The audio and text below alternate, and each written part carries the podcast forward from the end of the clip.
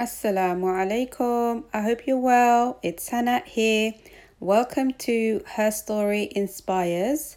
Um, mashallah tabarakallah, episode two was honestly so, so amazing. Um, subhanallah.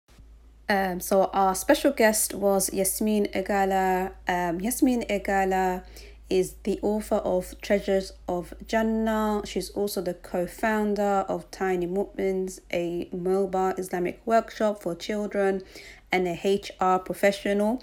So you can imagine, subhanAllah, had so much to discuss and talk about. Um, subhanAllah, ranging from her arriving at Heathrow Airport uh, in the early 90s, the kind of, you know, adapting to life here in London as a child and then later as a teenager, um, all the way to, subhanAllah, her, you know, practicing Islam um, as a born Muslim. Now, um, I'm more than sure, as I said, you're going to absolutely love this uh, episode. Um, so inshallah, before we go straight into into the episode, um, again, inshallah, if you would like to uh, be a guest speaker on her story inspired um you know we will be more than honored to have you on. Just email us on her story inspires at gmail.com other than that my dear sisters i hope you enjoy it. Um please do leave uh, a comment uh, down below the video. Um and any feedback um is absolutely welcome um, take care of yourselves. Uh, may Allah bless you and honor you. Um, so, inshallah, assalamu alaikum from me and um, enjoy the episode. We all have a story a story of pain, a story of shame, guilt, sadness, and grief. A story of ups and downs, highs and lows that gave birth to who you are today that empowered you to stand tall despite how broken you felt inside. And it's this that makes you special, beautiful, strong, and inspiring.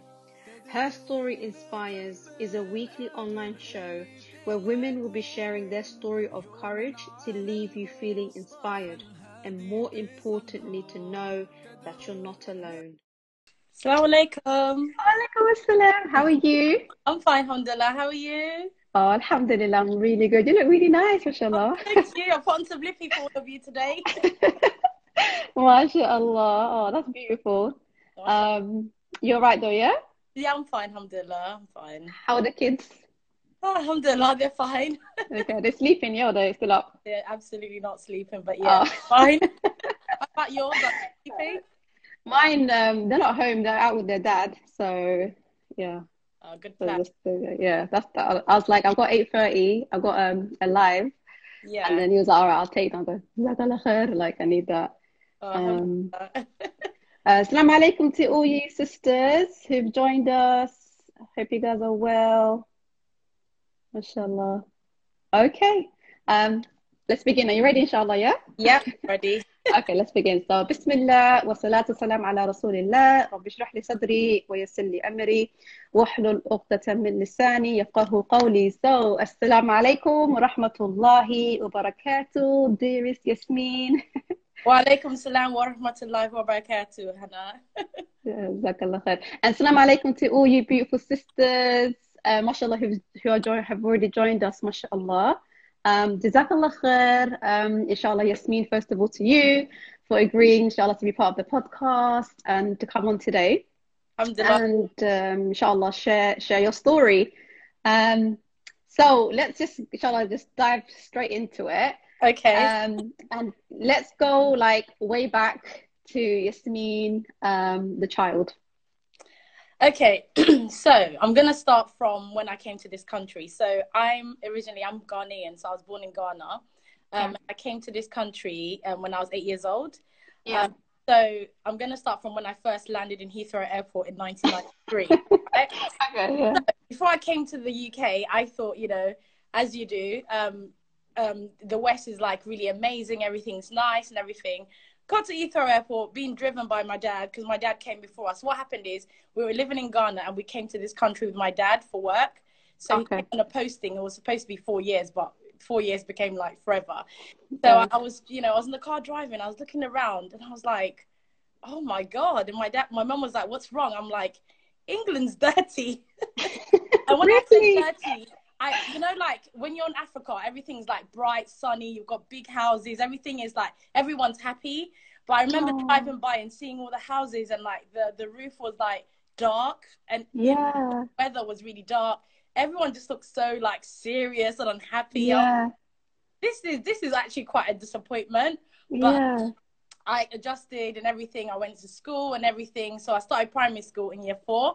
Um, and Oh. Yeah, so it was it was quite. I mean, to be honest, I don't know. Back in those days, nine in the nineties, it wasn't really cool to come with an African accent. So I had a I can really imagine. African accent. But I was one of those freshies that was so confident. You know, when you're a freshie but you're confident. So I would even go to school with like my jollof rice, even like my no. lily fish. I did not care. Listen, you can you could have laughed at, at my food, but I was eating that food, and I feel like, look at your dry sandwich. I was so so. I was a confident freshie. That's so good though, mashallah. That's Yeah, good. mashallah. So I mean, primary school was really good, and you know, after some time, the accent wore off, and I kind of integrated. So actually, when we talk about Yasmin as a child, I was like happy, confident, Aw. just always happy and I loved writing. My sister will tell you that I used to like have this notebook that I carry. So there's actually a picture of us. Um, we've gone to the museum and I'm carrying this like notebook and I, I was I would always write stories about doing really like random things like fighting with a lion, like climbing up a tree with a tiger, really, really random. But yeah, Yasmin as a child was just happy, happy go lucky. Mashallah. Mashallah. Um, are you the eldest, Jasmine? Not No, sure. so I'm the middle child. Um, so I've got an older Oh. brother and a younger sister. Yeah, Samira's here. Assalamu alaikum, Samira. Mashallah, she's joined the live. Um, and subhanAllah, I actually met you through Samira, you know. Yes, yes. No, I remember that day actually. No, you remember? I remember was that it? day. Yeah, I remember like I was, I, I just had my second child and I hadn't been out for a while. And my sister was like, "Oh, you should go to these like um, sister circles in Camden." And I was like, "Hold on." But are the sisters cool? Because I'm really not in the mood to like, you know. I just wanted to be with like really cool sisters. And she was like, "Yeah, yeah, I know the sister that's organizing it. Her name's Hannah." So when I came, you Yeah. actually came up to me and she was like, you're like, oh, I think you thought I was Samira because you're like, oh, oh, I Oh, thought you were some, you know, someone, someone else. I'm like, yeah, that's my sister. So I remember that day. oh, mashallah, mashallah. Um, literally, like when I met Samira, I just fell in love with her. Mashallah. Um, because my best friend in school, um, she was Ghanaian, but she wasn't Muslim. yeah, Um, her name was Jasmine, and we were like so tight. Anywhere you saw Jasmine, you saw Hannah. Like anywhere, even we go outside, like we dress, we, we dress the same. We um, even our siblings, like we had the same number of siblings. It was just we were just so even our, our birthdays was like one day apart. Like we just, we were just so tight. yeah. So when I met Samira and she's Ghanaian, I was like, wow, like my friend Jasmine. yeah. Um, but obviously, uh, she was Muslim. You know, obviously, your, your sister's Muslim. So I was like, wow, there's Ghanaian who are Muslim. Like, subhanallah. And this is me, who's East African. yeah. Um, and I was shocked. Subhanallah. Like, there's there's Islam in Ghana. yeah. Um, subhanallah. But I'm sure we're going to talk about that, inshallah, a bit Yeah. later on. Well, Uh, mashallah. Okay, so um, you came in year four and um, you finished primary school, went on to secondary school. Um, how was like the, the- how was um, you know, how was, sorry, how was secondary school uh, like for you? Because obviously you had year four, year five, and year six, yeah. but that's only like two, three years, and then you're going straight into secondary, and we know like the, the amount of peer pressure um, Yeah. that there is in secondary school. So how did you find yourself like adapting to that that change coming from Ghana? Yeah, so okay, so I think that's the benefit of having an an older sibling because they get to kind of try that out. So my brother was in year six, so he was here for a year, and he was thrown into the deep end. So I think because my brother was really cool in secondary school, so when I went, in, yeah, he was like quite popular and cool. So when I went into secondary school, it was quite easy. It was like, oh yeah, Yeah. for its. I'm like, yeah, yeah, yeah. So it was like easy, and by that time the accent was like nowhere to be found. So and I kind of knew my my brother didn't really tell me no, but this is what you should do to like fit in. So it- Yeah. I was coached into like being cool in secondary schools, but secondary school was like fine for me actually. I integrated. Oh. Yeah. Secondary was quite good, yeah. The whole experience from year year seven to year eleven was all right, Yeah. yeah. so like it was I, I think secondary school was was fun for me so i think for me as a teenager i mean you know you go through the teenage you know years but i think because i was african i think I don't know who's African listening, but you know there are certain principles you have to do when you're African, Mm-hmm. especially Ghanaian. So you have to be law abiding. We don't do crime. Our parents cannot cope with crime. You have Yeah. to be polite to your eldest, as in you don't talk back, even if that auntie or, or uncle is annoying. Annoying. You have to be academic. So those are the things really. If you really want to like get in your parents' good books, you have to do. And I was all of those things, and everything else. Like I, I more or less had quite a bit of freedom, not a lot of freedom, and also yeah, the boys. We didn't do boys. No, not in my home. We did not Mm. is. So I was quite happy go lucky. I did all the like normal things that people did at the time. So like making up dances, you know, memorizing lyrics to songs, just just really chilling with my friends all day, not all, all day every day, but just like just just being happy really, happy go lucky. Oh, that's really good, mashallah. I'm just reading one of the comments. She's, uh, I think it's Awakened Mind. She's saying, Can we hear the accent? I love the Ghanaian Oh my god. Um I have to think of something to say. Do you know what? I'm, I'm gonna I'm I'm not gonna forget that as we're going, I'm gonna think of something and I'm gonna say it. Okay. Because Okay. All right. yeah. Okay, inshallah. I won't put you on the spot like that then, inshallah. okay, that's fine. Uh, okay, let's move on, inshallah. So, um, you went secondary school, so you loved it, you enjoyed it. Alhamdulillah, that's really good, you know. Um, considering that you spent, you know, the first uh, eight to nine years of your life in Ghana, that's quite much, that's quite good. Um, was it that because in school a lot of the students were they like ethnic minority as well, like a lot of like a lot of them there, or how was it? I think I think to be honest with you, I think it's because of my background in terms of my family background. I think the thing is when you're talking for, about people from back home that come, I think it depends. So I come from quite so in my home country in Ghana, I come from quite a prominent family. When I say prominent, like my my uncles, my dad, my my dad was educated in the UK. A lot of my uncles had travelled, so I come I came from a family that mm-hmm. was quite quite exposed in terms of the West. So I felt like the transition wasn't so much because a lot of the things that we were doing in Ghana, we would it was the same as here. So it's not like it was a big big shock. It was just that you know maybe the way of life was a bit different, but there wasn't anything to me Yeah. anyway that was like really drastic. Um, and in terms of my Yeah. you know things like my identity, I feel like even though I came over when I was eight, I feel like I continued that. I knew my parents always told me, "You are African. Don't ever forget you are African. Okay, so don't do what these people are doing." So I knew I kind of I knew what time it was. So even though I, was, I became Western, I kind of knew at the I could hear my mom. She was just there in the back of my mind all the time. Yeah. Um, yeah, um, and also I just wanted to add. So I was born into a Muslim family. Talking about your friend, and this Yeah. is that I often meet people, and they're like, "What? You're Ghanaian? You're Muslim?" I'm like, Mm. "What? There's like forty percent of Muslims in Ghana." You know, exactly. but, but I think people don't know that, and I think people tend to meet like Christ, um, Ghanaians that are Christians, and also even the Ghanaians that are Christians. They even ask me, "Ah, are you sure you're Ghanaian because we don't have Muslims in Ghana?" Come on, Wow. so so yeah so i was born into a muslim family um and i think if you know west african um in terms of the way we practice islam because we live co- we coincide like christians and muslims live side by side so it's quite easy when you move to the west to kind of fit in because in ghana we mix a lot so it wasn't Yes. that much of a shock Yeah. Yeah. I think even with Eritrea, it's the same. yeah Um, you know, they even intermarry and everything. It's it's just seen as one. Well, back then anyway, like I think Yeah. before, maybe back before the 80s or 70s, like when my mom was growing up, basically, like it was a norm, like to marry Yeah. Christian, marry Muslim. It was just, you know, the, the, even Christmas, you know, like they celebrate together and Eid and yeah it's kind of just the same. Um, so when you're talking, like it's it's making a lot of sense to me. Um, so I get it. I completely get it. Um, I think for me it was when I started college. Um, there was a, a girl that I always see in the library, and I knew she was Nigerian. yeah Um, and then it was like Ramadan, and then she was speaking to her friends like, "Yeah, I'm fasting," and literally my head just turned towards her, and I thought, "She's Muslim, like." She's oh Nigerian though, you know? Subhanallah. So um, I think that's when I first was exposed to like West Africa. Um, Yeah. you know, there's actually Muslims who live there. Yeah. Um, subhanallah. So yeah, it just shows you like, you know, our ignorance and how much, even as a me as a Muslim who is from Africa as well, um, you know, how ignorant we can actually be.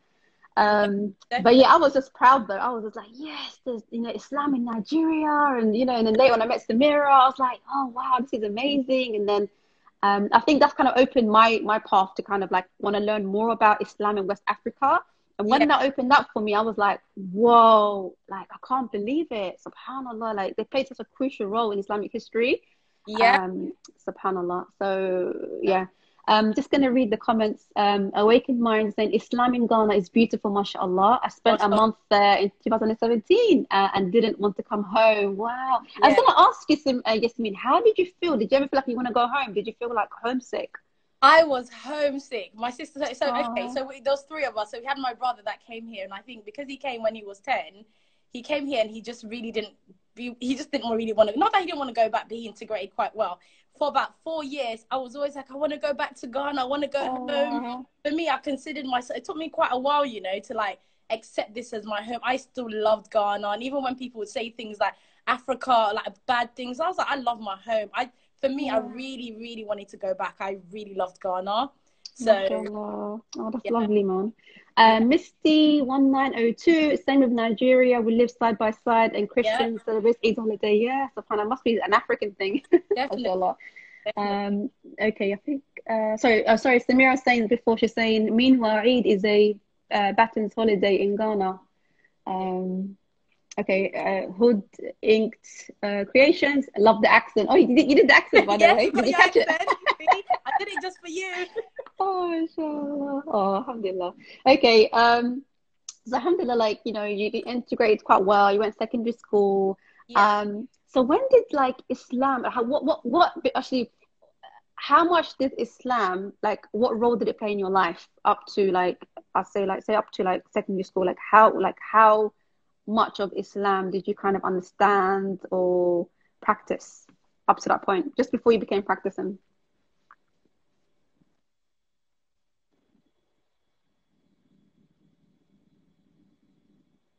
So I think connection. So, so okay. So I'm gonna go back. So I was born into a Muslim family, and I and my family, I would say they're quite liberal. So when I say liberal, you know, I knew I was a Muslim. You know how like you you get you, you get born. Me, that's how Islam was. Like I was born and I knew I was Muslim, but it was almost like, yeah, of course, I'm I'm born Muslim, so I'm Muslim. I didn't really understand. I used to have like um somebody that would come to the house and teach me and my brother about Islam. And then when we came here, we went to like um, Islamic studies. So I don't know if you know Regent's Park Mosque. They used to have like a Saturday school. I hated it. I'm not gonna lie. It was a bore. I- Oh. I just did not. I was like, why are these adults sending me here? It was boring. You know, it just and it, it just I just couldn't really relate. Like it just felt like um we were told what we can't do. You can't do this. You can't play the lottery. You can't do this. Where's your hijab? You know, I didn't come from a family where young people wore hijab. You wore hijab when you were like 60, nearing death. You go to Hajj when you're 60. You know, my parents told me, yeah, like, you know, pray. But, you know, I'm not even going to lie. I, w- I didn't really pray. I did. Yeah. There was three things I did. So I didn't eat pork. So for me, growing up, eating pork was equivalent of taking you out of the fold of Islam, as far as I was concerned. I was like, what kind of Muslim eats pork? Yeah. And also like um, Ramadan, like you had to fast. Like I always fasted Ramadan. And the funny thing is, I fasted, but I sometimes didn't pray. Like I would get up in the morning, make this delicious, really nice food for sahur, and then go back to bed sometimes. Because I, for me, it was like as long as I was pushing myself, then it was fine. Um, Yeah. So I was a Muslim, but you know how, like you said, um, when you when the girl said to somebody she's fasting, your head turned. A lot of Mhm. times, even though I went to Islamic studies, I never really spoke about my religion amongst my friends. So, you know, when people be like, oh, why weren't you at school? Maybe I took the day off Eid. And I'll be like, oh, it was Eid. And they're like, when did you become Muslim? And I would get so offended. I'm like, Wow. Of? I course, was yeah. born Muslim. I'll be so offended. Like, so I feel like in terms of identity, I was like Ghanaian. I was black and Ghanaian first. Oh yeah, and I was Muslim too. So in terms of, you know, the the order of things, I was a Muslim, but it was kind of like it was a given because my parents were Muslim. So I went through teenage life just kind of doing this Islam thing as and when, you know, and my Mm. family focused so much on like academics and just being a good good girl. Just be a good girl. Don't get pregnant. We don't like pregnancy Oh, yeah. when you're young. Be polite. But that's Yeah. you know, and oh yeah, try and pray. That's that's how it went. And that's the kind of family I came from. And it's not like they didn't want to practice, but you're kind of left as long as you're a good person. And I used to think, look, I'm a good person, and only only God can judge me. So I, that's Yeah. that was kind of where my mind was. So fast forward, I didn't start practicing Islam until I was 20. Um, no, about okay, 19 going on 20. Um, and I don't know. Do you want me to go into that story now or? Yeah, yeah, yes, please do. Yeah. Yeah. So okay. So before that, I'd finished uni. Um, I finished high school. I went to college, and I, I was always really, really ambitious. I always knew, you know, like when they talk about short term and long term goals, I always knew what I wanted to do. Like Samira will tell you, I was that child that was like, oh, you know, what do you want to do? I knew, you know, what I wanted to do. So I was very ambitious and everything. So when I was at uni, first year of uni, studying for my undergraduate degree, I went to Yeah. do an internship and in true Yasmin fashion, sometimes I don't like settling for mediocre. So I'm like, oh, you know what? I don't just want to go to do an internship with a company in the UK. I want to go further. I want to travel. So I actually did an Mm. internship with a company in America. Um, Mashallah. yeah, so I, w- I went to America when I was 18 on my own to Chicago Wow. for four months. I had my own apartment with a pool. I got paid for my internship. I was driving.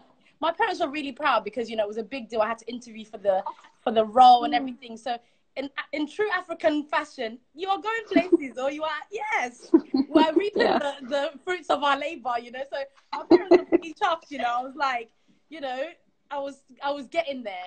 So I went there um, and everything, and I had a lot of freedom. So really, if you think about it, I could have done anything. Um, And Mm. because I was born into a Muslim family, I used to do this thing where I'd carry a Quran with me, but it wasn't to read. It was literally for protection and just in case something happens. You know, if you're traveling, you know, the plane might crash and you want to be in a lot of good books. You know, so I carried the Quran with me, and I had this like um prayer dress with like shoulder pads. My mom got me from Hajj. Hajj, ugly as hell. Oh, I took it with me just in case I felt like praying one day. I never did. Um, but I felt really empty. I remember just being, you know, Mm. there going shopping every day, spending money, and just coming back to my apartment and just looking around and be like, and all my friends were like messaging me, oh my God, you know, send us pictures. And I just felt so empty. And I just didn't know what, Yeah. like, is this it though? Like, you make money, you shop. How much shopping can you do, you know? And I felt really Yeah. empty, but I couldn't really explain it. So um, came back, still living that you know independent woman life, and then I went Yeah. to Jamaica in 2005. Um, after that, with my Wow. friend and family. So at this stage, Yasmin 18 to 20, it was the peak of my like, you know, my youth. I was literally, I felt like I was really making it. You know, like exploring, traveling, doing all these things, and my parents were really proud of everything and I went to Jamaica. So I went to Jamaica. It was Christmas time, and what you said about Christmas. So we didn't really celebrate Christmas, but because we had Christian family, you would do things like go over for Christmas. You know, we even like we even Yeah. wanted me and my sister at one point. We really liked the spirit of Christmas. So the fact that you have you know Christmas tree. I went to a Uh-huh. church. Presents. Yeah, events and you know the choir. I used to love it. You know, singing all those Oh, songs. You know, it was so much fun. And then you go to Islamic studies and they're like, no, you can't do this, you can't do that.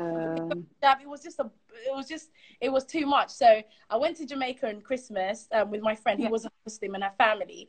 And they were like, and on Christmas Day, she was like, are you going to come to church? I'm like, why are you asking me to come to church? I'm a Muslim. And she was like, okay, but you don't even practice your religion, whatever. So we're in Jamaica in December 2005. So we're on the beach, beautiful beach. So my friend's reading this book. And you know, one of these books where somebody's had a bad experience with Islam. So I guess this person had been married off when she was 15 to like a 60 year old man. He had beat her, whatever. Mm. So she turns around to me and she's like, Your religion really oppresses women. I'm like, Sorry, you're interrupting my piece. I'm lying on this beach, chilling, and you're talking to me about my religion. I was like, What are you talking about? And then Yeah. she was like, um, Your religion oppresses women. And I was so angry. I was like, How dare you? No, it doesn't. So we started kind of arguing a bit. And she was like, Do you know what, Yasmin? You don't know anything about your religion. You don't even Wow. pray. And literally at that Oh, moment, it felt like wow. stabbed me in my heart, honestly. I was so Imagine. upset. But then I also felt like she had a point because it's true. Yeah. Like she's been Yeah. my friend. I keep saying every once in a while I'm a Muslim, but I wasn't really mm. doing anything. Like I was, yeah, I was a Muslim, but and she was like, you don't actually know that your religion doesn't say that because you don't know anything about your religion. So I was so Wow. arguing. I was like, no, this is not true. She was like, whatever, basically. So it was a bit tense, but it was a good holiday. So remember, I remember I mm. said to you, I used to carry the Quran with me for protection, right? Yeah. So it was in the bottom of my suitcase, and I was like, oh, this is so annoying. So rambling around, took out the Quran and dusted it off because remember, it, it doesn't get read. The Quran just didn't get read. It was the English translation. Oh, and I thought, oh, here we go. Let me open it and see. But I was a bit afraid because I, I kind of knew that there's, I'm going to find out things that means that my lifestyle has to end. And I wasn't really ready, mm. but I kind of wanted to prove her wrong. So I opened the Quran, mm. and the verse that I actually opened was Surah Al-Kafirun. So, oh, subhanAllah. Yeah, the summary of the surah was, um, oh, you like people that don't believe. It, the summary is like basically, you know, you won't believe what I believe. I won't believe what you believe. So to you be your religion and my, me be mine. And I, I felt at ease. All that anger kind of like subsided because I'm like, do you know what? It's true, you know. She believes what she believes. I believe what I believe. But then I came back from Jamaica just with this feeling. I'm like, nah, I can't be the religious type, you know. No, come on, I'm living life. Nah, that's it's not in my DNA to be one of these timid, religious, like boring people. That was yeah. not hmm. my calling in life.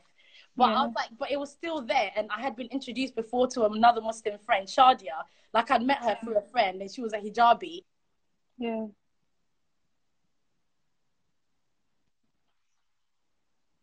That's okay. It's fine. You can continue, Shalom. Can you hear me? Yeah, yeah, I can hear. You. Yeah. Um, so I, I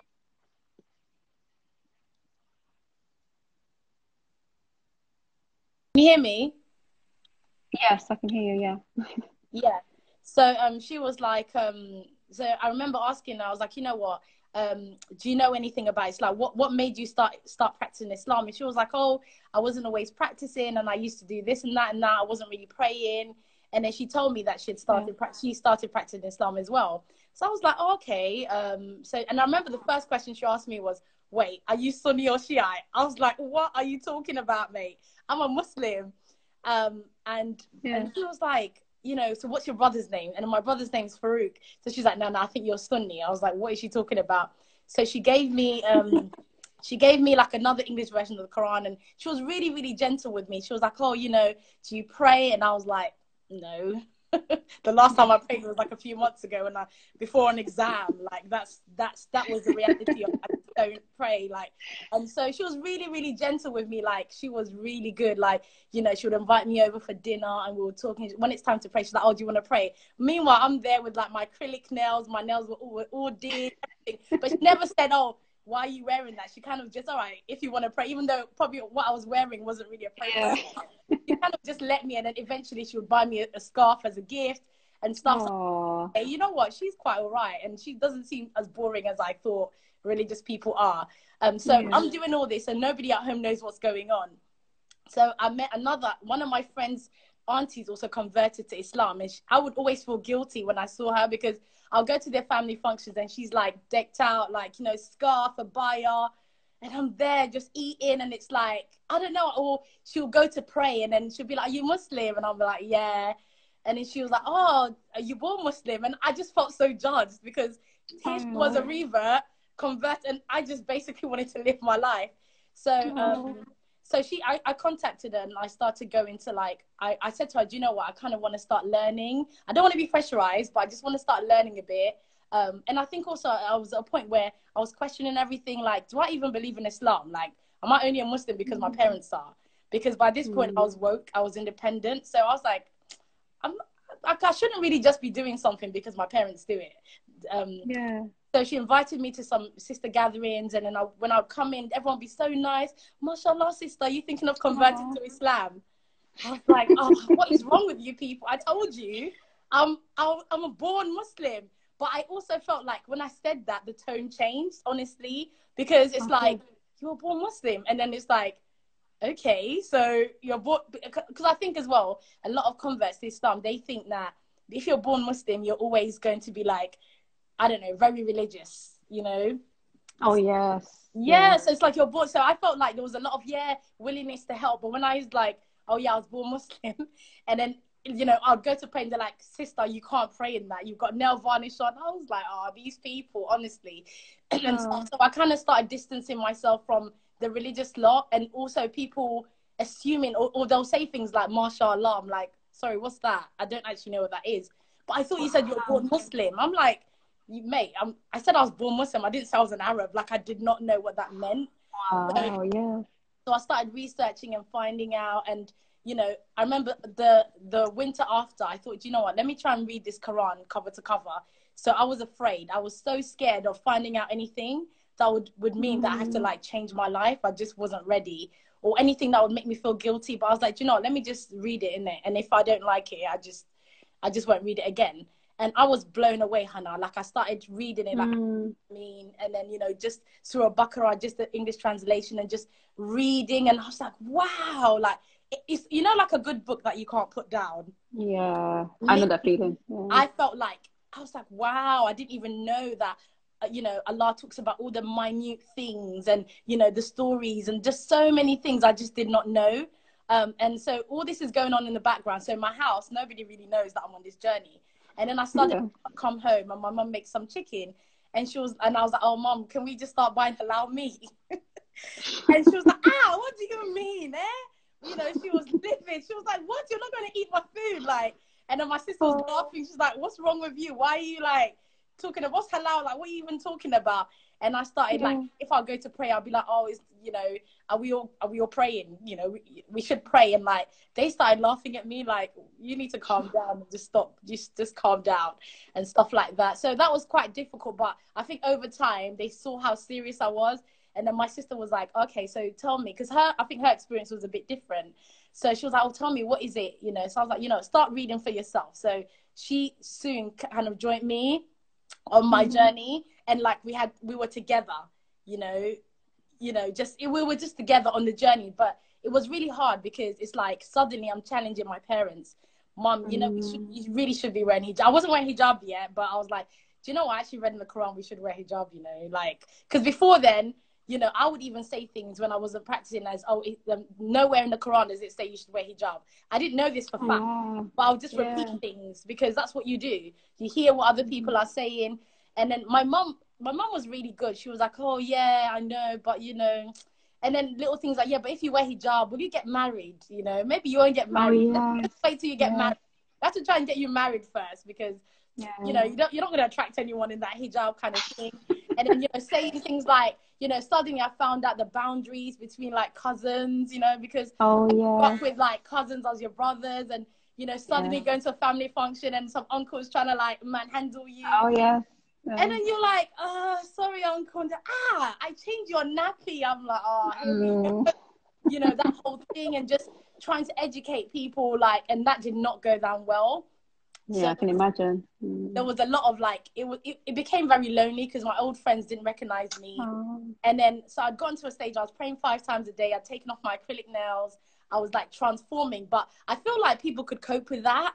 But it's like when I started outwardly looking like a Muslim, Hannah, everything changed. Like I felt like, like, everything changed. Like, what are you doing? Like my cousin, I remember going to Ghana once, one one year, and my I walked into like a family barbecue, and it was like, so I thought I looked really good. So I started wearing hijab um, and stuff like in a bun, and I walked in in Ghana, and literally everyone stopped and they looked at me and they started laughing. They're like, and then one of my really brazen cousin came up to me and he was like, what's going on with your attire? Like, did you nearly die? Like, what's going on? Like, you are just what what are you doing basically? Are you trying to be an Arab and stuff? And it was so humiliating. And I'm like, no.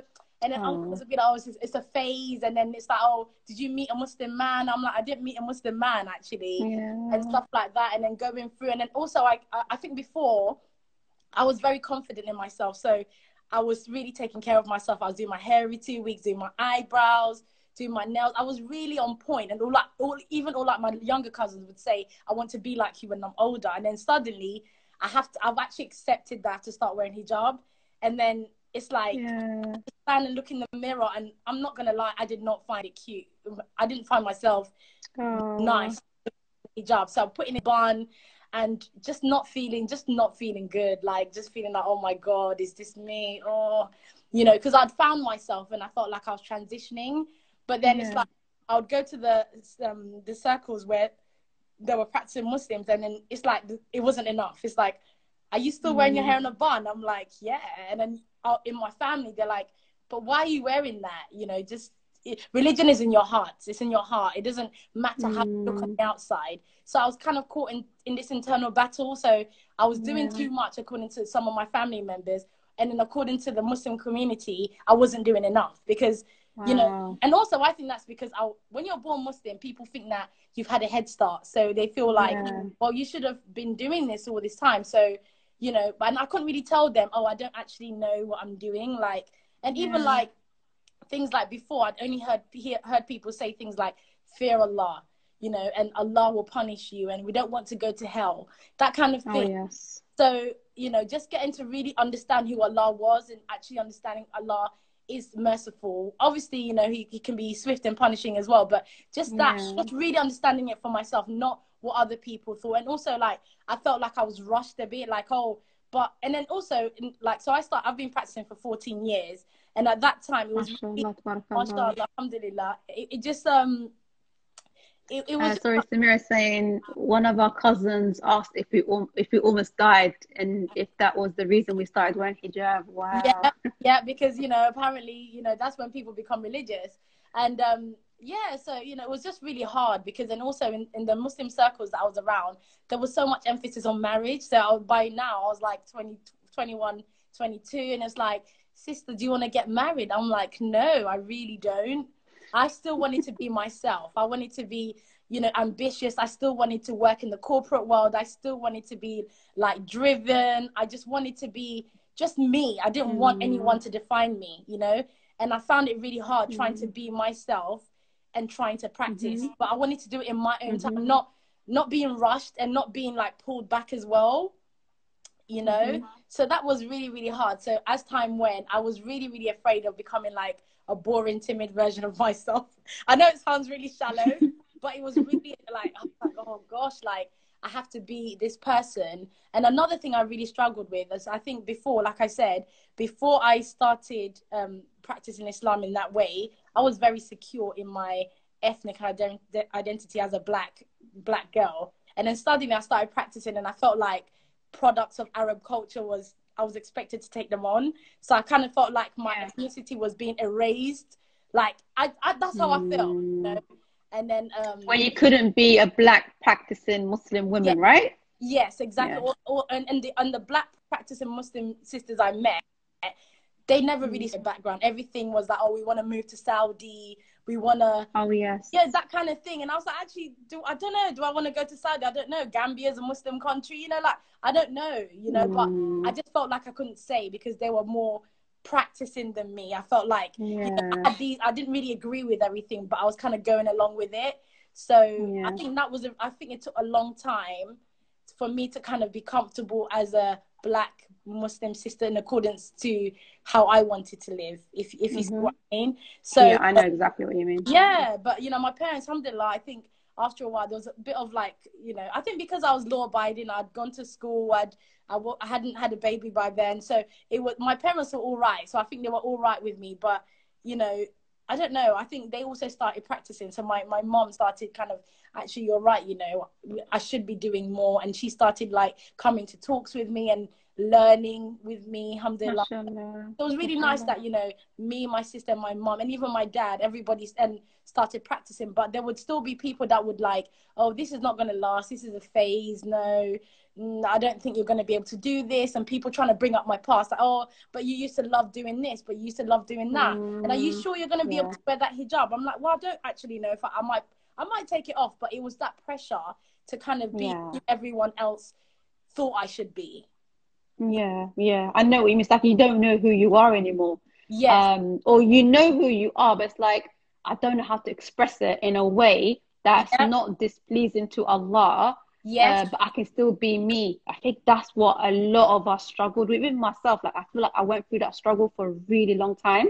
Um, and I, I remember a few times where I would kind of, you know, expose that part of me and it'd be like shut down or yeah. a comment would be made or I'm, I'm, or me i'm very sensitive to like uh, people's facial expressions so or, or the just the vibe and, and the body like you know language it, it just it just got to a point where I was like, all right, just just follow their way, just follow yeah. their way.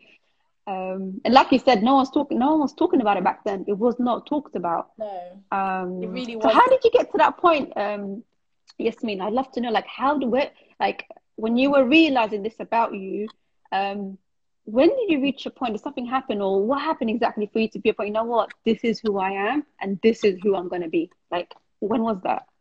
I think, do you know, it took me a really long time. And, and, and, what you said, I think now is a really different environment. You you you will know yeah. that it's really hard. There was such a prescriptive way to be. You were practicing Muslim, and if you're a Muslim, you just had to rush and get married to just anybody. Oh yes. You know, and you oh, yes. things like you know being ambitious or trying to be like anything. Because I was already working, so when I started practicing, when I'd finished, well, not finished uni, I was kind of on my way out of uni, and had I was working in the corporate world. So I had a really good job doing commodity trading. So that in itself, and people always trying to say, "Oh, are you sure that's halal?" I'm like, "Yes," you know. And mm. people asking, you know, "Do you want to marry?" I'm like, "Yeah, I do, but I don't just want to get married to someone that just goes to the masjid. Like, I need that yeah. something that's on my wavelength." Um, I think yeah, got standards. Yeah, yeah, you know, so that because it's not going to work, is it? If you know, the only thing we have in yeah. common religion. Um, exactly, yeah. I think for me, I think um, it took, I would say it took a good few years. I would say probably about three, four years. And I think because mm. I felt like internally I was like, I'm going to hold on to who I am. I even got to a point I wouldn't even tell people I was working. Or I remember somebody saying to me, wow. yeah, like people, somebody saying to me, it's like, do you want to get married? That was a question. So you go to a sister gathering, oh, yes. and it's like, oh, well, yes. last sister, you married? I'm like, no. Yeah, that was so annoying. Get married. Yeah. I'm like, yeah, one day and it's like okay and it's like a hierarchy so if you're married with like 10 kids that was like the top of the you know that was like, and then the less you know the more ambitious you got sometimes it was like mm, you know but i think it took yeah. a long time so i suppressed a lot of i couldn't even tell people i was still traveling that's how i felt because oh. I, it was if i wasn't saying i was going to saudi to like learn arabic i couldn't say i literally was just going somewhere to go on holiday because i felt like everything there was such a prescriptive way to be um, yeah. I started becoming a bit more blunt with it. But like, yeah, I went to on holiday. Oh, sister, this. Uh, I just didn't care. I just stopped caring. And I think what really helped me, Hannah, is when yeah. this is the thing with knowledge. You know, sometimes I think as a born Muslim, I think sometimes you just take the information that you're given. So whether it's from mm. your parents, your culture, and I think when you start reading and researching and questioning for yourself, and you, I read a book about the great women of Islam, you know, mm. Khadija, um, you know, the wife of the Prophet, and you, all the different women of Islam, and they weren't all the same. They didn't all fit yeah. into one little box that everyone's yes. trying to make you fit fit in. Then I thought, you know what? If those times they could be who they want, I can definitely be who I want. So I stopped caring about what people thought, and I thought, you know what? In those days, the women could be, you know, some of them were like business women. Some of them didn't even have children, and it was fine. You know, they were still elevated. So I think when I learned that it kind of made me just un- be unapologetically me. I was like, this is me, and you're just you like it or lump it. I don't really care what you think. So mm. that that was really the turning point for me. MashaAllah, MashaAllah. And you know what, subhanAllah, like what you're saying, there's so much that resonates with me. Like I, I, I remember just feeling like like having to be like, like what they say, like ideal Muslimah. Yeah. Um and like if I wasn't like ticking all the boxes, it was like I'm not a good Muslim or I'm not good enough. Um, and like you said about about ambitions, I remember like if sisters were studying law, it was like astaghfirullah, like a'udhu billah, you know. Um, it was just yeah, I remember I remember them days like subhanallah. But like you said, things have changed and alhamdulillah, like I feel like it's changed for the good. Um, Definitely. Mashallah. And also, yeah, not so, when, uh, um, I, you know, when you're going through that transition, I think other things are going on. So for me, when mm. I was like, mm. you know, I felt like there were two worlds. So I was transitioning into like the practicing Muslim community, and it's like, yeah, you're not doing enough. But then it's like, I remember actually one incident when I was wearing a hijab. When I started wearing, so I went through stages where I got an advice from a sister that was like, you know, if you're not comfortable to wear hijab in the way that you aspire to, even if you wear it some days, it becomes that habit, right? So yeah. I used to have this mentality that it was all or nothing. And I think, I don't know if you can resonate as a born Muslim. Sometimes you feel like if you're not doing everything, then you shouldn't like you should you can only practice if you're doing everything you know that all yes. I just everything you're not doing enough so there was a yeah. day I wore hijab like this and I was driving in my car and uh, I used to have a neighbor that he was a black black black guy he didn't know I was Muslim because before I just didn't live an Islamic lifestyle and he even like he he called me one day. He's like, Yasmin, I've just seen a, a, Muslim like Asian lady driving your car. Like, I think your car's been stolen. I'm like, no, it's me. Like, it's me. Yeah. And he was like, no, I tried to chase her and stuff like that. So I think when you're speaking to when one world is that you're not doing enough, you have to be a certain way. Mm. Your other world and the people that know you, you're kind of trying to. I don't know. It's like you're caught. I felt caught in the middle, um, almost. Yeah, in between the two. Yeah. Yeah. It's like, what do I do? Like, who am I? Where do I belong? Um, in I think also you get to a point where you're like, you know what? I'm just gonna be me. That's Yes. all I'm going to be. Like, I can't be what you want. I can't be what you know what you want.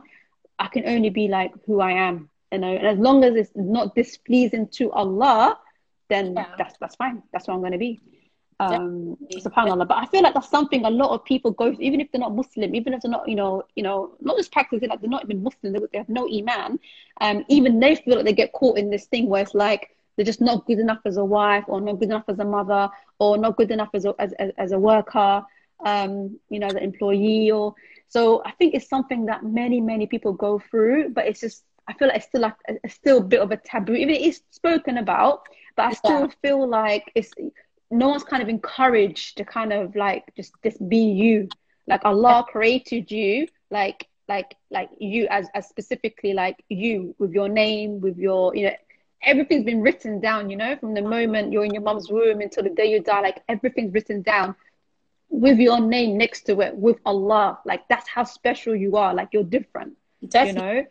Definitely. um yeah subhanallah. Um yeah subhanallah. So um so what happened after that? So you became pregnant. And while you're going through this phase this means like did you get married? Like like Yeah, what happened? so so I, I think I went through my, um, I, you know, I, I call it finding the Muslim woman in me, as in me defining, oh you know, because I think so many people are telling you this is how you should be, you you you should be like this. I think just a general theme in society is like, oh, you should be like this. is good, this is bad. yeah.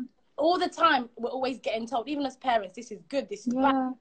Yeah you know and sometimes you need to um like silence the voices the many voices. So i knew i wanted i've always wanted to get married even when i wasn't practicing and have a family. So i used to have this thing of i wanted six kids. Anyone that knows me know um that i just always used to want a lot of kids. I, I just i don't know i just always used to want a lot of kids. So i found the the journey to finding a spouse quite challenging because what i found is and the thing is as well, I think when you're born Muslim, I think in the Muslim community, I meet a lot of reverts that are like, "Oh, you're so lucky. Your parents are just gonna find you someone." I'm like, "No, they're not. My dad is not going to do that. He wants me to go and find a man that he knows he that I know that he's gonna approve of and come come when the time's right. You know, so Yeah. it's my dad's not trying. to I didn't come from a family that set me up in that way. Um, yeah so um, I was, you know, I would get, you know, and, and the thing is, I think in the Muslim community as well, those days marriage was encouraged a lot. But what I found quite quite challenging was um, like just the rush. It was like, oh, you know, you meet. I remember what somebody said to me: you should only have three meetings. I mean, the idea that you know, Oh, you yeah go, I remember I remember I used to hear things I was like just like, that never. yeah I mean, my dad will have a heart attack. My dad, you can't listen. In my home, it will not run. My dad will never have that. Like, uh, there's a funny story, Samira, you will know about. So, so Samira was younger, so she tried that and it did not go down well. I had sense. I knew. I knew what was going to go down. So I knew that I needed to find someone that my dad would be happy with. Not just that, but I, I, I wanted to be happy with. So I remember someone saying to me when I was 20, 21 that, you know, when I asked, no, so they told me about a brother and I asked more about him and I was even discouraged. Don't ask too many questions as long as he prays five times a day and he goes to the masjid. I'm like, what? I'm going to base a whole life decision on those two things. I think not, you know? Um, and no I it's so good you had your head screwed on Yasmin Yeah. because so many sisters fell into that at that time so No, exactly, exactly. And I saw it because my sister was younger, and I think she started practicing when she hadn't even started uni. And I saw, I heard people would say to her, she would say to people, "Oh, I want to get married, but my dad won't let me." And I remember someone actually once said, "I'll point someone else to give you away." I was so angry. I was like, "How dare you?"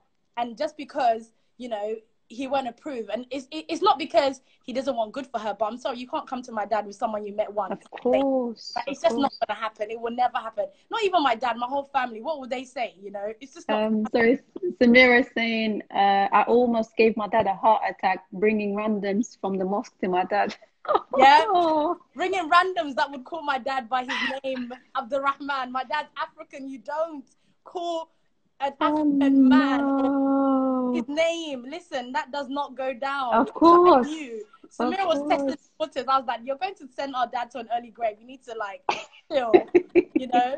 But like, I found it really hard because I found I felt like people fell, fell into two camps. So you'd meet the ones that are quite because I Mm. was always quite intellectual and I was very driven and I was still trying like Mashallah. working, mashallah. And I would meet the really uh, you know driven ones that were Muslim with Muslim names, but Yeah. it's like they wouldn't pray. You know, we're still clubbing. Yeah. Like Mm. wasn't gonna work. And, or someone I met a, um, a brother. Somebody was introduced to me, and he didn't like the fact that I covered. He was like, "Why are you covering? Religion is not. We, it's not. we're not compatible." Yeah. So, um, but then you meet the other brothers that are like, you know, I want to get married after two weeks. You can't work. I want you to dress like this. And you know me, I don't like being told what to do. I am for me, I don't like being told what to do. It's it's and Yeah. I, I can be I, I have quite a strong personality. So I me and someone like that we wouldn't really gel. So um, Yeah. I find that quite hard. Um, I'm not gonna lie because finding the balance of someone that was um, you know practicing you know, but also into growth. Do you know what I mean? Like just growth Yeah. and development. Someone that isn't intimidated. Because I find a lot of brothers, some people are intimidated by the fact that maybe I was, you know, working or I was quite strong minded. There was, I, I think in those days, it was fashionable to be like a timid sister or a sister that just, Oh said, yes. you know, that that's, you know, submission, which is not a bad thing. I felt like the way it was presented just wasn't, if I'm honest, it really kind of put me off. But I knew that that's not what Allah wanted. I knew that that's what people were saying. Mm. So alhamdulillah, I got Yeah. you know my husband. He, he's actually an old family friend, but you know we we gelled really well. I met a lot of uh, you know frogs before I met my husband. I've got horror story for days, like you know. but alhamdulillah, and, and and also I feel like for me as well, family is really really important. So I um you know really important even though like my my parents weren't fully practicing to, to the level that i was and i have family members that are, are not it was really important to find someone that could actually come into my family and not like point fingers oh how come your family aren't muslim and they're doing this i needed Yeah. wisdom so that was Yeah. really important I, I needed someone that wasn't going to try and take me away from my parents because i adore my parents you know um Yeah. stuff like that and i oh, so alhamdulillah allah sent me someone that you know that all it all worked out but and even that was like at politics in my you know family some people were like ah you are 23 ah why what's the rush ah, ah, why you getting Aw. so quickly you know what's Aw. on you know and then you know some some um muslim community be like why did you speak to him for so long like we we we spoke for a period of a year before we got married Yeah. Like oh what what's the point you know i was like well i don't I'm, i don't want to be rushed like i don't want to Yeah. I want to take my time. I'm not someone that does things on a whim, you know. And it was really hard keeping like keeping to that. And also, I think what was really odd is, I think you. I don't know about you. So I grew up with Disney, so you know that story where a man. Would, I always pictured my like wedding as. I'd meet a romantic guy. He would see me, love at first sight. He would sweep me off my feet. Know, our wedding would be like, you know, it would just be so perfect to propose on the Eiffel Tower. That was not my story but Oh. um, you know that kind of thing. So getting my head around the Islamic way of doing things and the fact that you know all of the way Allah has asked us to do things is for the protection of ourselves, Yeah. so that we you know we make sure that um you know we, we kind of we, we don't let our like lust get into it. So that was really really Yeah. Of course. special. And I also had another friend that we met at uni, but she started. She's actually on here. Hi, Toya. she started transitioning around the same time, so we kind of had similar stories. And I, I honestly believe that Allah sends you people at the time that you need them most. And you know, even though sometimes it can be lonely, Allah always sends you one or two people to kind of help you along the way. That's that's been my experience. Do you know what I mean? And that really just added and strengthened my faith because you know the ayah where Allah says, "Whoever um, puts his trust in Allah, um, Allah will make for him a way out of every difficulty."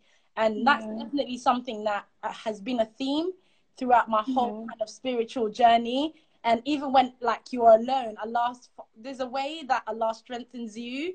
Do you know what I mean? Yeah. Yeah. Yeah. He does. He does. He does.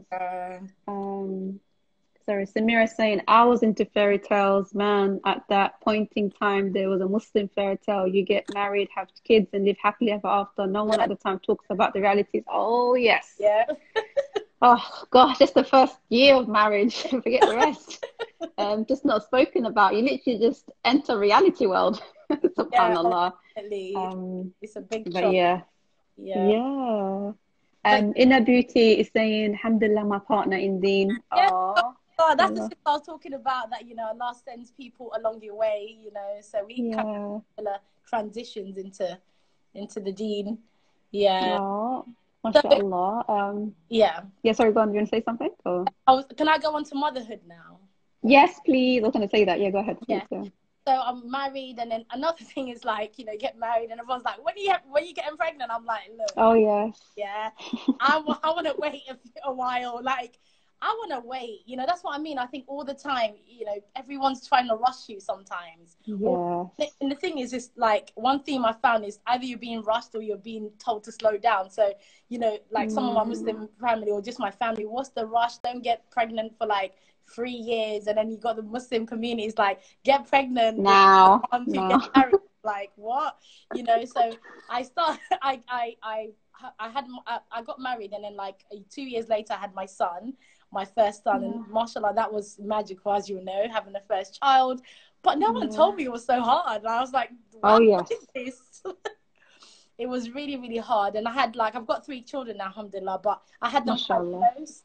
So, um, you know, every 18 months I would have a, you know, I would, you know, get pregnant with, a, you know, so there's two years in between them. So when I got to number three, that dream of having six kids died because I was couldn't cope with three kids. Um, so yeah, alhamdulillah. So I went into motherhood and I remember um, when I became a mom, and especially when I had my second son and just, just kind of thinking of what, what, what is my vision? What, what is, what do I want for these kids? Because you have a child and it's like, you know, I'm, I was someone that went to all the parenting courses. I, I'm a course freak. So I was course. I always feel like I have to be prepared for what I'm going to do. And Yeah. I wanted to be perfect, but what I wanted to do was make sure that the experience of Islam was different to mine. When I say different, Mm. is I understood by this point that um, you know they're not you know Islam isn't a given. Just because you're born into Islam a Muslim family does not mean that you have iman. That's that was that's that Yeah. my. But I also I also knew that I didn't want them to have that experience I did it in Islamic studies where I didn't like it. I didn't want them to kind of be riddled with fear of Allah and stuff like that. So and and when I was in second in primary school, I was really really like um I was taken away by like Christmas. I really used to love Christmas. I loved primary school. We sang songs, and I had a really good um teacher, Miss Carey, my year four teacher and my year six teacher. Oh, She was so cool. She would sing. She would make songs up for everything. Like she was such a fun oh. teacher. And I was like, do you know what? I don't actually know any fun Muslim moms. When I became a mom, I'm like, Muslim moms are pretty dry. Like, I'm not trying to be a dry mom. I really want to be a fun mom. And I know that sounds strange, but I was like, how do I want my kids to remember me? Because when I think about my mom, my mom was a really like fun mom. When I say fun mom, it's like, you know, when we were going to go swimming, she she went swimming with us. She would try new things with us. So I always had like Oh. really good experience with my mom. So I was like, I want to do better. My mom actually said to me, you know, don't do what I did, do better. You've got more. You Yeah. have knowledge, so you do better than me. And I thought that I felt like she gave me the permission to be like a better version of myself. So I thought, Yeah. you know what? So I Yeah. to, um, hold these like um so I knew a few Muslim moms that were pretty cool as well. They wanted to be cool, but we just didn't know we could be cool as Muslim moms. So we like set up like a um a play group in, in my house where we'd like sing Oh. songs. So and all the songs we knew. So I was like, do you know what? I'm not a singer. I don't have a good voice actually, but do you know what? Who cares, isn't it? Like if it was Twinkle Twinkle Little Star, star we all knew that. So let's make Islamify it, you know. Yeah. Um, whatever it is, just make it Islamic, you know. Just you know, if you have to put a beat in there, you know, just to kind of get it pumping, you know, Yeah. do that. And basically, you all know Hannah. That's that. That's been my theme in Yeah. parenting, literally. Like. Yeah. So It's um, amazing. Like I see some of your clips sometimes that you share on your story, yeah. and I, I literally rewatch it. I'm like, this is so amazing. It's like, like I want to be like that as a mom. Like I want to be fun. I want to be exciting. I want to sing with them, dance with them. Um, and even like I think I don't know when it was, but you, ha- you like you, you even like you know dress up as like you know superheroes, and then you proper act it out with your children. I just think that's so cool. Like I don't Yeah. think I've ever seen a practicing Muslim mom like do that. I've never seen it before. Um, yeah, I, I know, right? And I think that's what I was like. This is so dry. Like when I became a mom, I'm like, this is dull. Like I don't even know how the kids feel, but I was bored, you know. Um, so Yeah. yeah, and I, you know, you're right. I do dress up, and I, I feel like I don't have shame. Like when I say shame, not in a bad way. Like I'm not, I'm not afraid of making a fool of myself. That's, I think, alhamdulillah, it can be irritating to some people, but it's, I feel like that's my gift from Allah because I'm happy to try something new. So yeah, I've dressed up as a superhero before. Um, yeah, I've got a cape. I'm an adult, but I definitely have a superhero cape. When we have movie nights, we don't just have movie nights. We'll like have a themed movie night. So if it's Lion King, we're doing the whole thing. And even like, um, so me and my sister run like a mobile. You'll know Hannah, Yes, yeah. Islamic children's. yeah, work- talk about that, inshallah. yeah, for tiny tiny mu'mins and actually that came from what i used to do me and my sister used to do with the kids and you know i felt like um if i wanted to teach them about islam but in a fun way I, I wanted Yeah. it to be memorable. I didn't want it to be so. I felt like religion was so serious when I was growing up. Yeah. You were religious, Yes. you were this serious person. Like when you know, when Yes. we spoke about religion, the tone would change. Let's sit down. Let's be straight jacking and let's talk about religion. I was like, no, no, Yeah. want to like because when I think about when I was young and Miss Carey, you know, she made she made Christmas so fun. Even though I, I never wanted to be a Christian, but I was up in there singing at the top of my voice, you know, everything. so I'm like, I want to be like that, but the Muslim version, you know. Yeah. So Yeah. um, so that, that so I made up songs. So if it's like pro- the story of Prophet Noor, I'll make up a song Yeah. and we'll have tools. We'll go around in a circle and we'll just make up a song. And so I'm, my sister will tell you I have like um twin Yeah. niece and nephew, and literally my. Um, I'm so sorry to cut you, uh, Yasmin. The live's gonna cut off, um, but inshallah, I'll, I'll I'll go live again. So everybody who's, who's still with us, inshallah, carry on with us. We're just gonna start the live again. okay. Um, so inshallah, yeah, leave inshallah. Alhamdulillah. Wa alaikum salam. You're back. Okay, mashallah.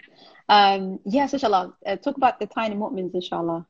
Yeah, so you know, when I had my two boys, um, and you know, stuck at home, and to be honest, I feel like I'm someone that gets bored really easily. So I was like, oh, let me try this like home, you know, staying at home thing. I was bored within six months. I'm like, no, no, I need to. Wow. Yeah. I was so bored. I was just like, mm.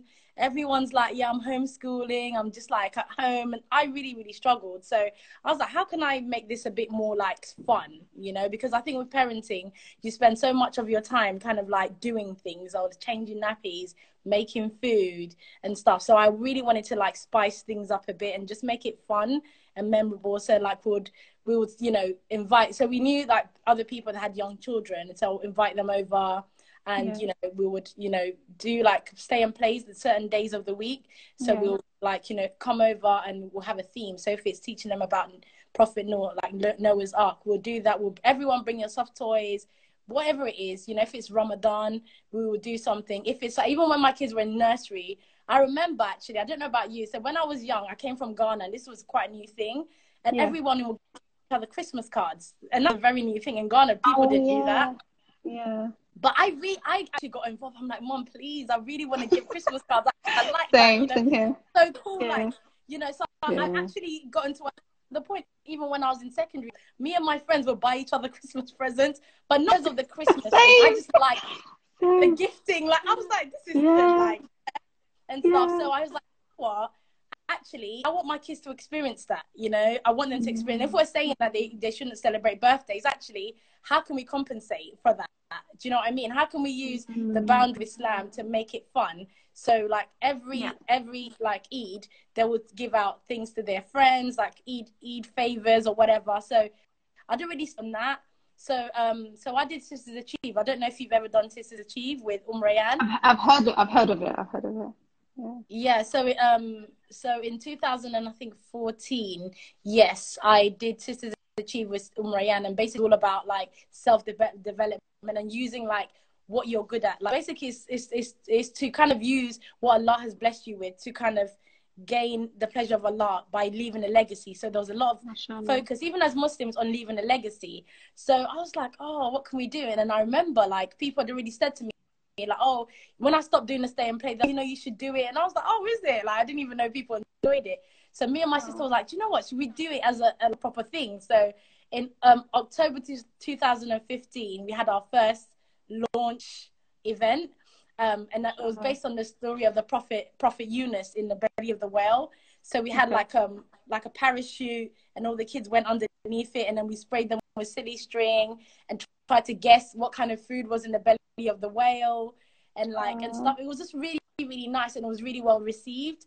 So um, I don't know. I think we of doing things, and I realize also there's like a demand to Islam and teaching kids. It can be done in such a routine. My that's personal opinion Mm. anyway.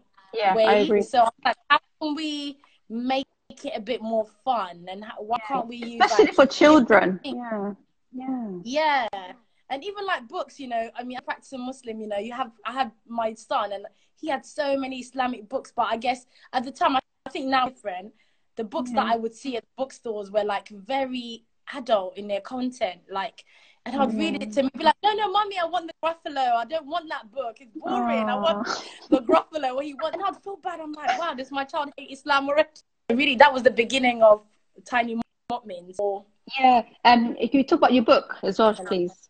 when we when I did Okay. um with um Rayan, um I remember I think as well at the time when I used to go to Islamic talks, there's so many talks on hellfire and you know hereafter. Every talk I attended, and the hereafter was like hellfire. If you don't wear the correct hijab, this will happen to you. If you don't obey your husband, this was like.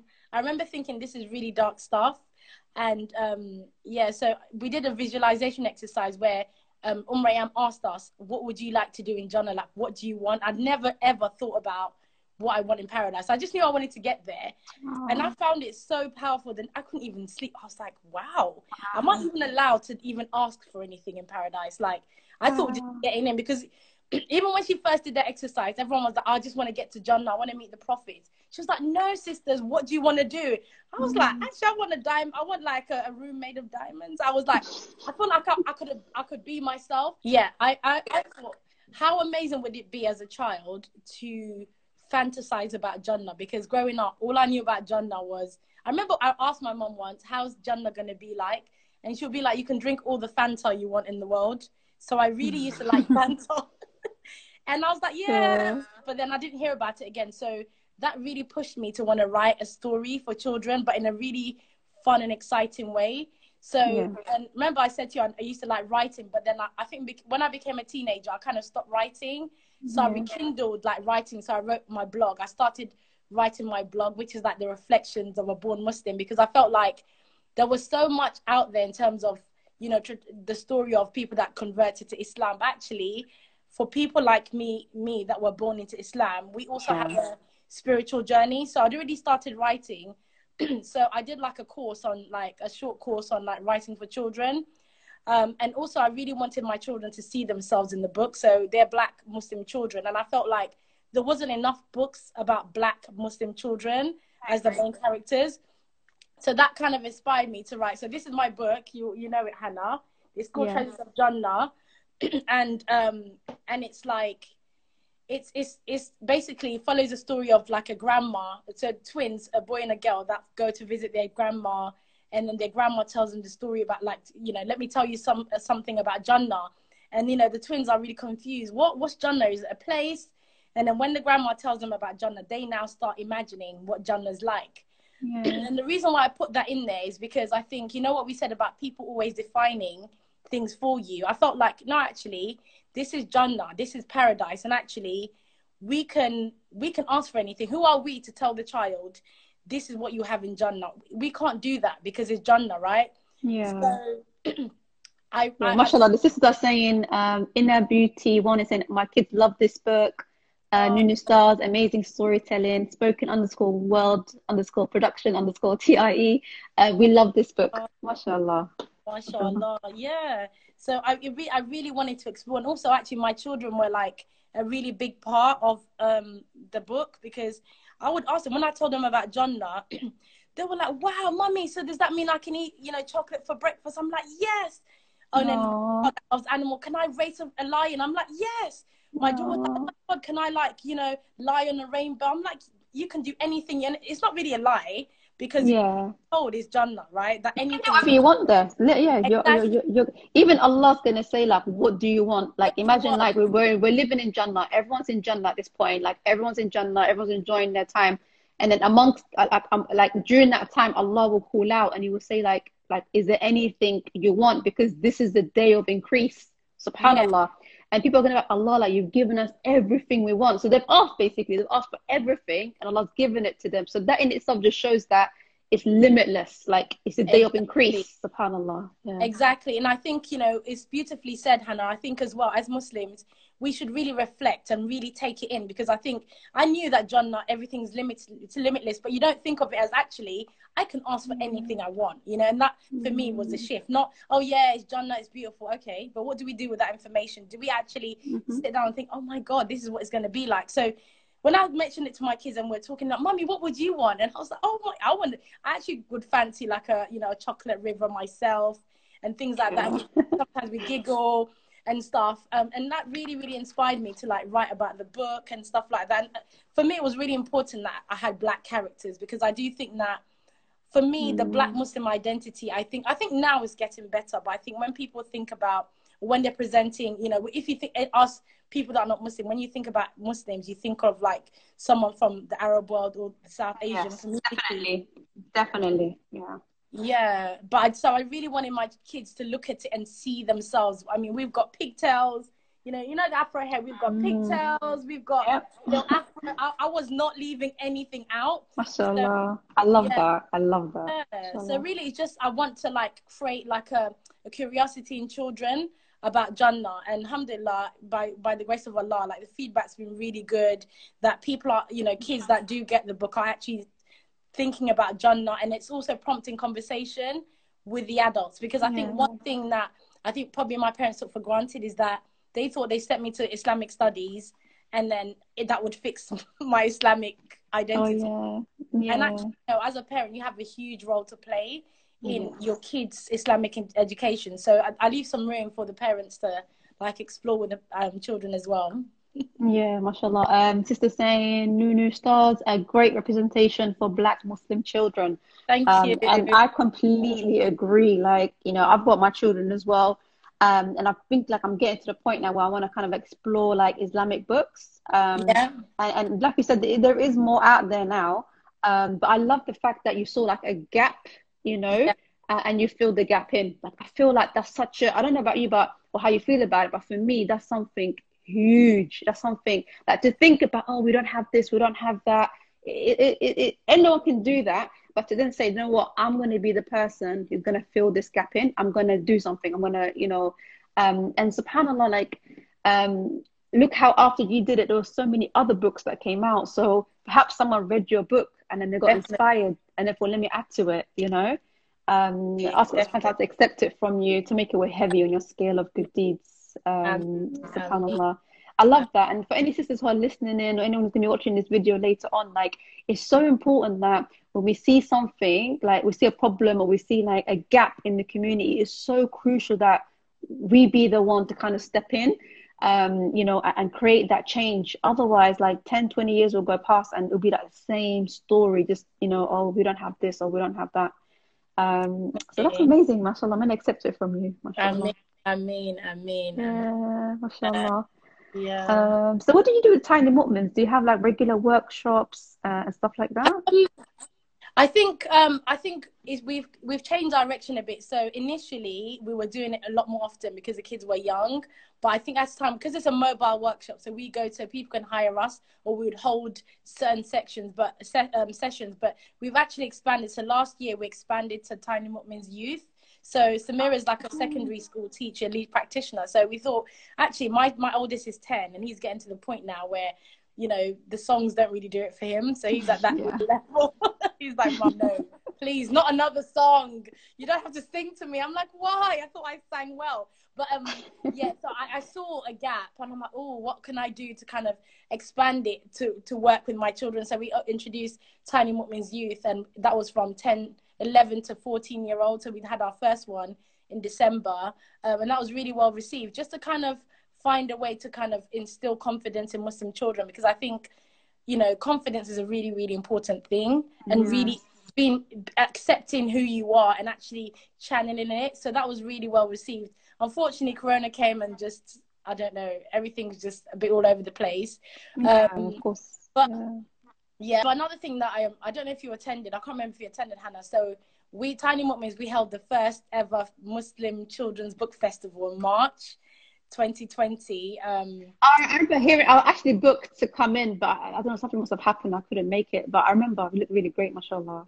Yeah, mashallah. And again, like what you said about filling the gap, you know, I'm so tired of every World Book Day. Mummy, can I buy this? Can I buy that? I'm like, no, you know. And the truth of the matter is, they get to experience book in a really fun way. So I wanted to kind yeah. of create a, a, um, like an event where our children can look at all the Muslim characters they have because that's part of their identity and attend yeah. something. And it wasn't like a, a, um, a, book festival that was like, you know, it was really, really like we did, we had a lot. So we had like Lego making, we had like a puppet show. So that's something we do in with t- Tiny like puppets, you know, we sing, we had everything like, you know, we had best dress.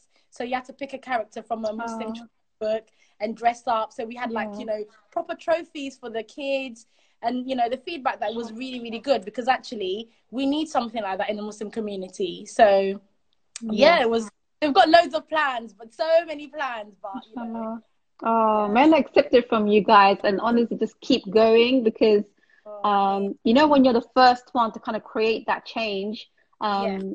it's really hard because you're kind of working like from there's no vision really like as in someone else has done it and you're kind of trying to um you know work with what they've done, but maybe twerk it a bit. Um, but when you're doing it for the first time, like it, it can be quite daunting. Um, but honestly, yeah. what you guys are doing is so amazing, uh, subhanAllah. And just think about all the children who will attend and be inspired and, and love Allah more and love Islam more and, and attribute like Islam to like fun and, um, and, and just create that connection between them and Allah from a young age. Yeah. Um, I think that's amazing. So may Allah accept it from you guys. May Allah um, only allow you to, you know, flourish and flourish. Um, mashallah. It's amazing, honestly. Ameen. Mashallah. Um, mashallah. Okay, mashallah. Um, has anyone got any questions they would like to ask Yasmin? Any questions? Any questions? Uh, just looking through the comments uh, sorry, before sister was saying um, spoken underscore world underscore production, just saying, yes, tap into the world of children. Their imaginations yeah. are limitless. Yeah. MashaAllah. Um, yeah, I agree. Totally agree with that. SubhanAllah. Um, okay, I don't think we've got any questions, or maybe. Um, okay, once it's sister, sister underscore into saying, yes, Yaz. Um, I can't read that, but it says, yeah, we are proud of you. Oh, thank you. Thank you. Oh yes, exactly. So Samira saying, what advice would you give your younger self? I love that. Oh, I think, I think I'll give you three, three, three okay. Okay. Yeah. First one is don't be afraid to stand alone. I think in anything, because I think sometimes, you know, when we're talking about silencing the voices and literally just doing you i think that sometimes mm. requires you to stand alone and actually don't be afraid of it. So that's number one. Number two i would say be your authentic self. So whatever that is because I, I feel like we all have a role to play as in we all allah has given us our character. Yeah you know just just be your authentic self because i think about the my journey throughout whether it's spiritual, whatever, sometimes it's really hard to be yourself. So just, you know, and also um, don't ever let anyone tell you you can't. So when I say can't, that you can't mm. change, you can't better, you can't, whatever it is, you know, you can't. And actually, as long you know, you can or you can can't whatever. So you know, when I think about when I was even starting to practice Islam, can I do it? Can I not? Can I write a book? You know, I'm not. I wasn't really an author. I wasn't really a writer, but you know i i still did it you know just just try it and yeah. just just go for it so that those are the three things i would say mashallah thank you um what's the spoken underscore world underscore production saying when is the ne- next book coming Yaz yes that's a very good question it is it's coming oh mashallah um, i've got like you know the thing is that i've got a lot of sorry i'm just putting my charger in i've got a lot no, no, go ahead, go of ahead. ideas i've got a lot of I mean, yeah, I've got a lot of drafts and everything. So it's just a matter of just doing it. So there is a book okay. coming out, but I just don't know when. inshallah. Okay, inshallah. Looking forward for that, mashallah. Um, Zainab underscore Adatona, Assalamu alaikum, wa alaikum salam. Are the events usually based in London? Yeah, London, and um, so we've done events mostly in London, but we've done events in Luton, we've done events in Birmingham. So really, oh, um, so travel, it depends, you know. So we've been approached, um, you know, people will contact us, oh, can you come to Birmingham and do an event? That's fine, as long as we know in advance and we we're we're free. We're happy yeah. to travel. travel. Mashallah, it's amazing. Um, okay, Zainab asking again, where can I get your book from, and is it suitable for a three-year-old? Yeah, so you can you can get it from Amazon. So literally, if you search Treasures of Jannah or my name Yasmin Igala, it will come up on Amazon, so you can get get it there. Um, and in terms of um, yes, definitely three year old. When I wrote the book, my daughter was she was two and she loved the book, and my son was older.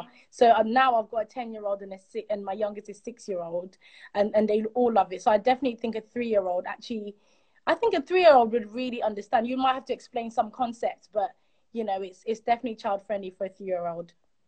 Okay, alhamdulillah. Uh, Nunu Stars, give advice on how to juggle motherhood, spiritual growth, being a wife, a professional, and an entrepreneur. MashaAllah, tabarakallah. That's an amazing question. And I want to know too. how do you do it? Yes. You know what? What's your secret?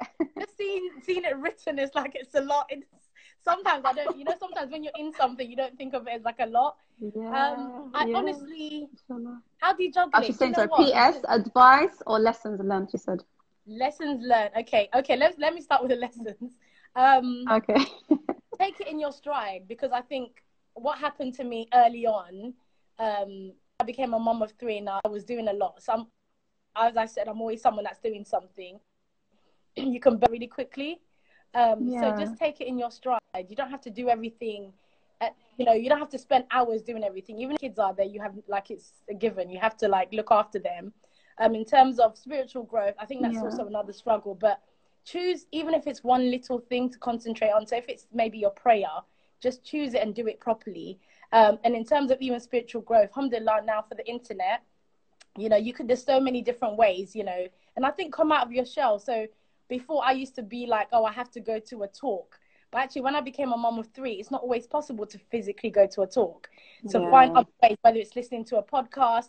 Mashallah, Hannah, you do amazing like series. Um, you know, usually you always got something going on to like help people's faith. And you know, even if it's once a week for half an hour, you can tap into something. Yeah. Definitely, that's for this um, spiritual growth. Being a wife is it's a journey. You know, I don't even know what to say about making it. Um, I think being a wife is it's a journey, like it's give and take, just bit by bit, and just constantly communicating. If it gets too much, say and ask for help as well from your husband, yeah. so that you can juggle everything. But honestly, Hannah, you all know it's it's a journey because yeah. every time you add something into the mix, you almost need to change yeah. it up. Yeah. You know, so I think, but I think that's what makes it beautiful. That's what makes it like Definitely. special. That's what makes your marriage special um, when Definitely. you have things coming and changing, or you think it's changing, but I feel like you're just growing. That's part of growth. Otherwise, exactly. you wouldn't grow. We'd just be stuck, you know. Yeah. Exactly. Um, but yeah, so, carry on, inshallah. And uh, professional? A professional. Oh, okay. So I work in HR. So I'm a diversity, inclusion, and, and well-being manager. Um, sure. So for me, it's a really important part of who I am because, I, as I said, I really love self-development. I feel like career is a really important thing for me. So yeah. just you have to be really organized. I'm not gonna lie. I think people that know me, you have to be super organized. Like if you're juggling a career, motherhood, mm. you just have mm. to be organized and know where your priorities lie.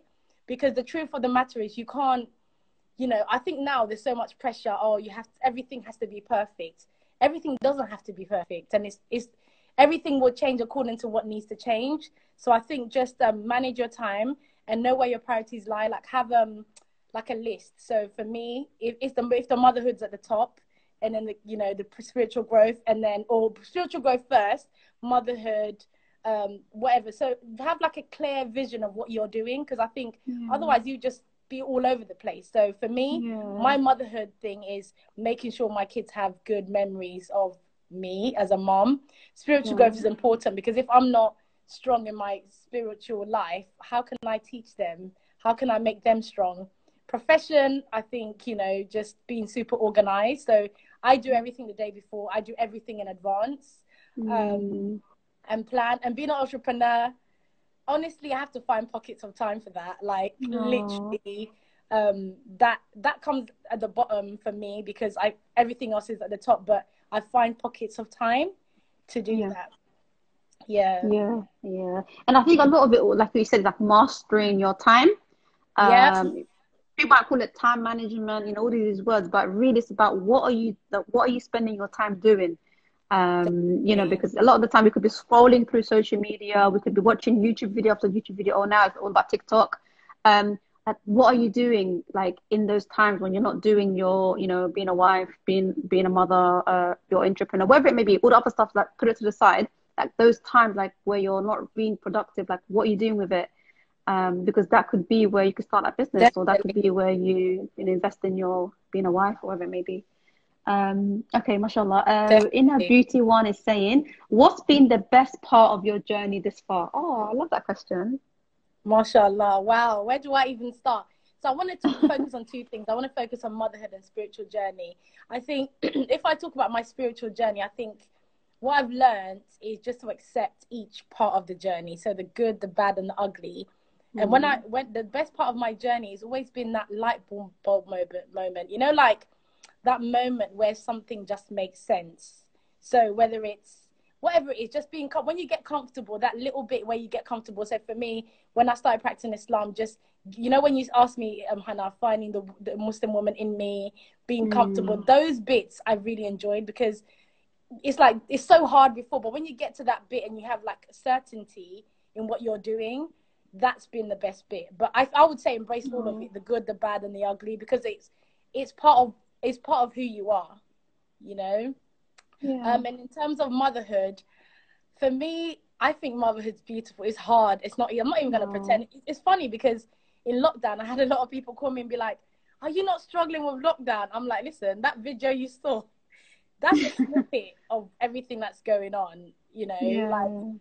But I think sometimes you need those moments to kind of counteract the hard moments. yeah. You know what I mean? And the thing with motherhood is that I feel like kids teach you so much about yourself. They really Oh yes. Oh yes. um and you know that's been for me the most beautiful I, like I, if you'd asked me i might like if i was going to be at write children's book i'd be like no i'm more likely to write a novel but actually look i became a mom and i actually wrote a book you know so i wouldn't have done that if i didn't have kids maybe i would have i don't know so i, I would just say just the learning part it's hard though but the learning Mm. part Yeah, definitely, Yeah. definitely, man. SubhanAllah. Um, Jazakallah khair, Yasmin. Are there any more questions from you, ladies? Any more questions? Oh, there is one actually. Sister, sister, is yeah, sister, sister saying, um, will there be a comeback of your blog? Love reading them, so inspiring. And me too. That's my question as well. I asked you that question recently. yes you did. Um it's it's funny actually. I was actually reading it. So sometimes i feel like for me sometimes i get I don't, i'm not someone sometimes that when i I'm, i feel like i live with doing the next thing. So i'm someone that's always thinking of the next thing. So i like to kind of go back and read and look at what i've done as just to see how far you've come. I was reading a blog the other day i haven't written for a long while. You'll know this hannah but Yeah. um, it's funny. I have a lot of drafts that I should post, but I haven't kind of edited. Um, so I watch this space. There is going to be other things, um, um, other things I'm going to post, and also I want to turn some of the content into a book.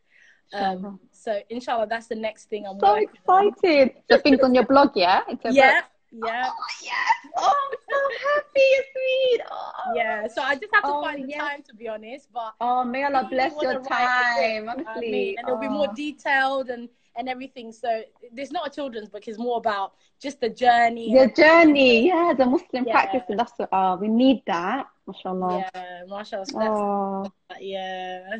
oh, I'm so excited now, honestly, mashallah. Um, okay, so Najah is saying, um, sorry, Assalamu alaikum, stylish creativity. Um, Najah saying, um, is there being part of your motherhood where you stayed at home? How did you deal with it mentally? Oh, that's a good one. Mentally.